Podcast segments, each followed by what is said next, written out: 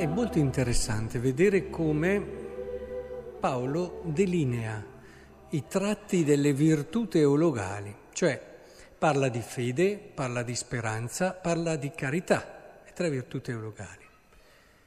Però non in un modo spiritualista, non si pensa a queste virtù, magari avere fede, credere nel Signore, anche darsi delle garanzie, rassicurarsi e tutte queste cose. E così anche la carità, cercare di amare, di rispettarsi e la speranza. Ma qui non si ferma tanto a fare una riflessione anche solo teologica, ci fa capire come queste tre virtù teologali siano profondamente proiettate, radicalmente proiettate sull'attività. Mi spiego parla di operosità della vostra fede, la fatica della vostra carità, la fermezza della vostra speranza. Bello, eh, questo... Cioè, la fede, operosità della vostra fede, non è un qualcosa che semplicemente ci fa credere in Dio. Certo, ci fa credere in Dio, ma soprattutto proprio perché crediamo in Dio cambia la prospettiva il modo di vedere la realtà, il modo di vedere noi stessi e di conseguenza per questo la fede comporta un modo diverso di rapportarsi anche alla vita e alle scelte che si fanno e ci porta ad essere estremamente operativi. Cioè la fede eh, ci fa agire in un modo diverso e ci fa agire e ci fa agire parecchio perché quando cominci a vedere le cose come sono e come stanno secondo verità, non stai lì ad aspettare. È vero che Dio lo salva il mondo, è su questo.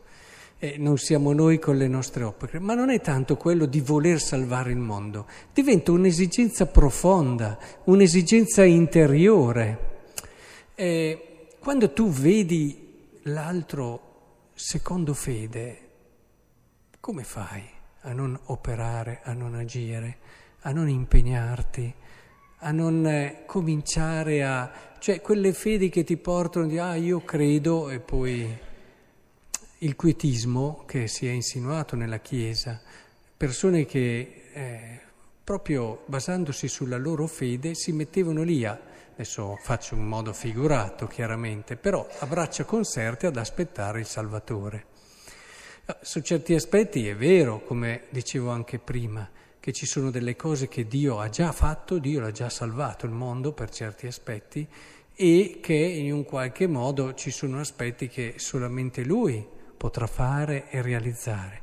Ma questo non toglie niente da quella che è un nostro senso di partecipazione alla sua azione, pieno, vero. Ecco che allora si arriva alla fatica della carità perché quando si crede non si può fare a meno di arrivare a dare la vita.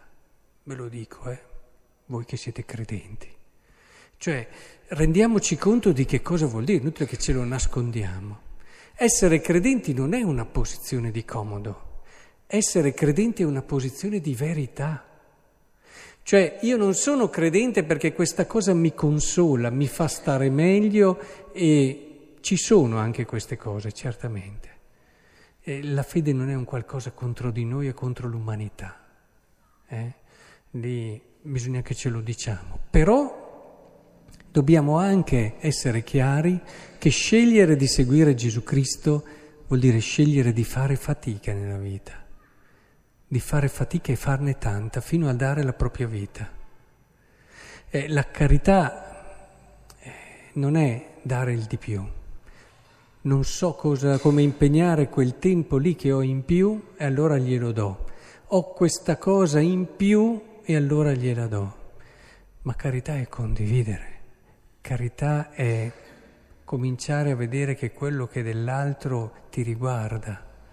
Carità è appunto arrivare a dare se stessi per l'altro. E così anche lo, la fermezza della vostra speranza è in questa prospettiva, cioè la speranza non è la consolazione di chi dice ah, speriamo che almeno insomma vinco certi fantasmi che ho. No, la speranza è un qualcosa che è profondamente calato nella vita, nell'operosità, nell'azione e, ed è quella che mi aiuta ad avere fermezza nel mio darmi. Altrimenti quando le cose vanno bene, quando le cose vanno male, si va su, si va giù.